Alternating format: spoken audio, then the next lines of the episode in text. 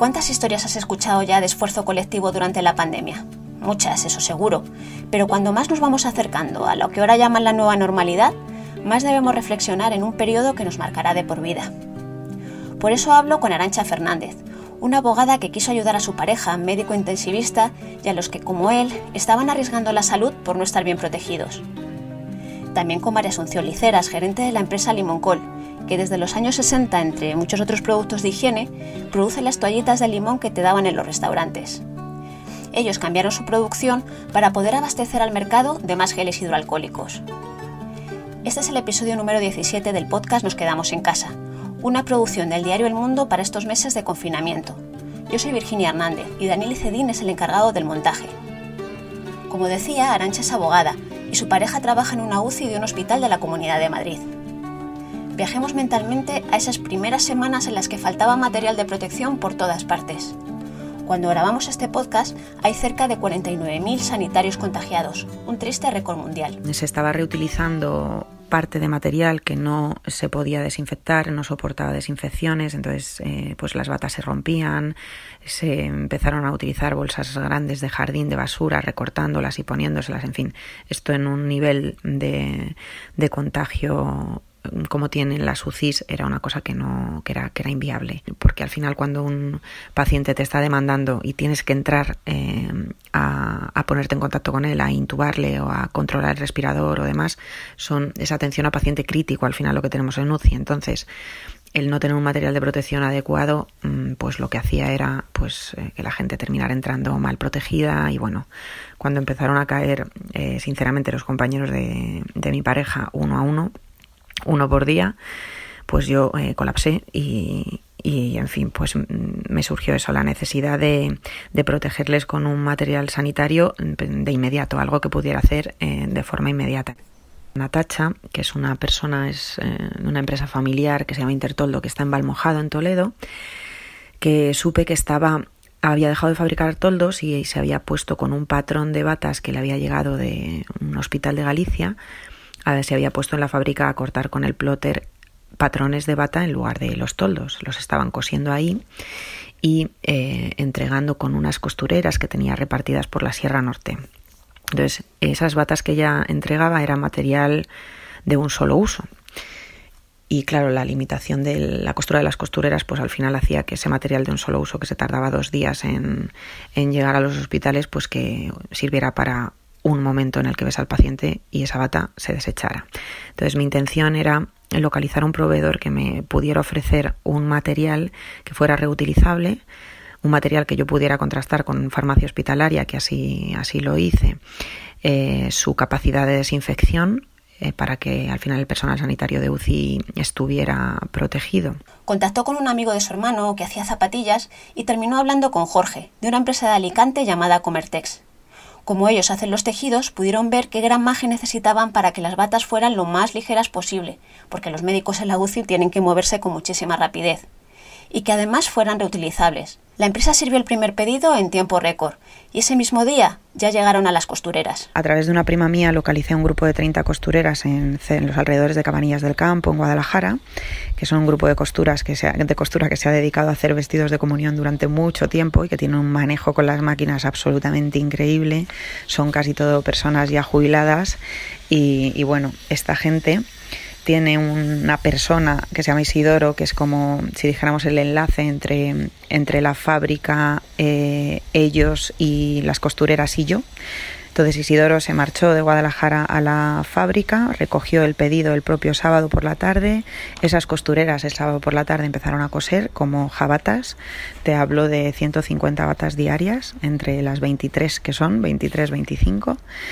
Y, y, bueno, el domingo tenía el material eh, ya en mi casa y desde mi casa pues ya el lunes empezamos a hacer entregas en hospitales allí donde realmente se necesita y con las indicaciones de pues con la tranquilidad de saber que es un material probado por farmacia que se puede reutilizar cuatro veces lo cual implica cinco usos mínimo y tal pues bueno nos da la tranquilidad si llega al sitio preciso donde necesitan nos da la tranquilidad de que al menos el trabajo de esa costurera que lo mismo cose una bata reutilizable que una bata que es desechable y que solo tiene una, una, vida útil de un uso, pues bueno, esto nos da como mayor tranquilidad y dado que tenemos un nivel de producción bajo, porque son 25 personas cosiendo, pues en fin, esto nos, nos, mm, nos ayuda el hecho de que sean impermeables. Arancha hace una lista larguísima de agradecimientos, además de los nombres que ya salen en este podcast el sector del taxi de Madrid, un grupo llamado Con la ayuda de todos, Isidoro, Ricardo que arregla las máquinas de coser. También se acuerda de sus primos pequeños y de su ahijada, que rompieron las huchas sin esperar a que nadie se lo pidiera. Pues nada, para sufragar todo esto se me ocurrió crear una página en GoFundMe, una propuesta de recaudación. Y bueno, pues yo soy abogada y tengo un grupo de, abogados mm, fantásticos que nos pegamos en estrados, pero luego nos queremos mucho y nos apoyamos mucho y los principales eh, mm, apuestas donantes iniciales de esa campaña fueron estos abogados compañeros míos, luego procuradores, o sea, yo he movido todos los contactos que tenía porque al final yo eh, pues soy abogada, no sé coser, no tengo una fábrica de corte, no puedo hacer nada más que gestionar, que creo que, que bueno, que, que es la mínima labor que puedo hacer yo. Desde luego la labor ingente la hace eh, las costureras que no, o sea, no tengo palabras para esa gente de esa generación que ya ha trabajado lo suficiente y ya le debemos lo suficiente, pues ahora aún así pues le debemos casi más aún. María Asunción Liceras está al frente de la empresa Limoncol desde hace 13 años. Cuando su madre se jubiló, ella decidió dejar su trabajo de ingeniera y coger las riendas.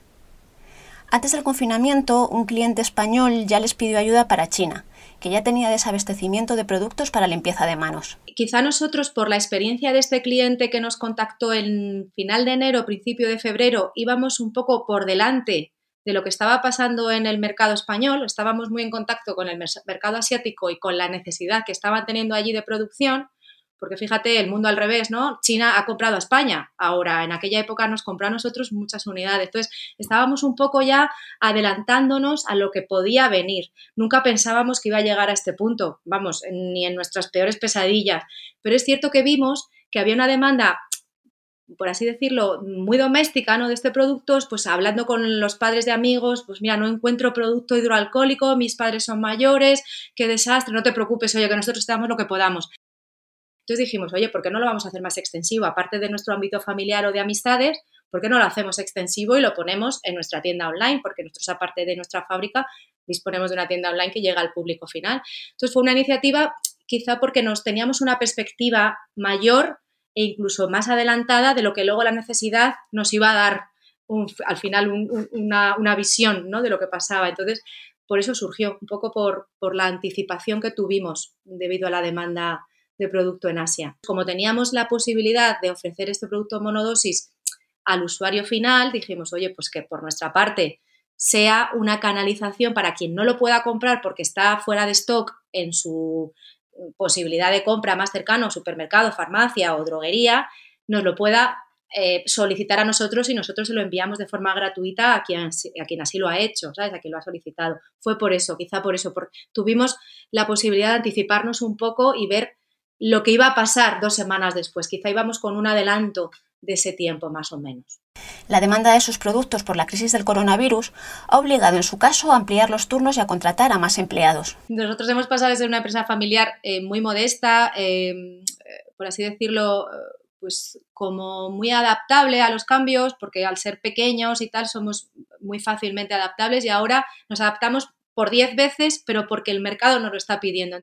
Entonces es cierto que ahora mismo tenemos un aprendizaje que si lo piensas, yo digo, madre mía, solo han sido dos meses, los dos meses, si, si, cuento con el tramo que te he dicho anterior, previo al confinamiento en España, son tres meses, pero como empresa al final nos ha dado el empujón como si casi lleváramos un año instaurados en este tema, porque hemos aprendido muchísimo, primero del mercado y de las necesidades, y segundo para tener la capacidad de dar respuesta ¿no? a lo que va pidiendo cada cliente o cada sector de clientes. La madre de María Asunción, jubilada desde 2007, está que no se lo cree. Pero ¿cuántas unidades? Claro, ella, ella mide todo al final en un poco, o sea, proceso productivo es igual a número de unidades ¿no? que sacas, más o menos. Esos son como los números generales ¿no? que necesitas saber aquí internamente. ¿no?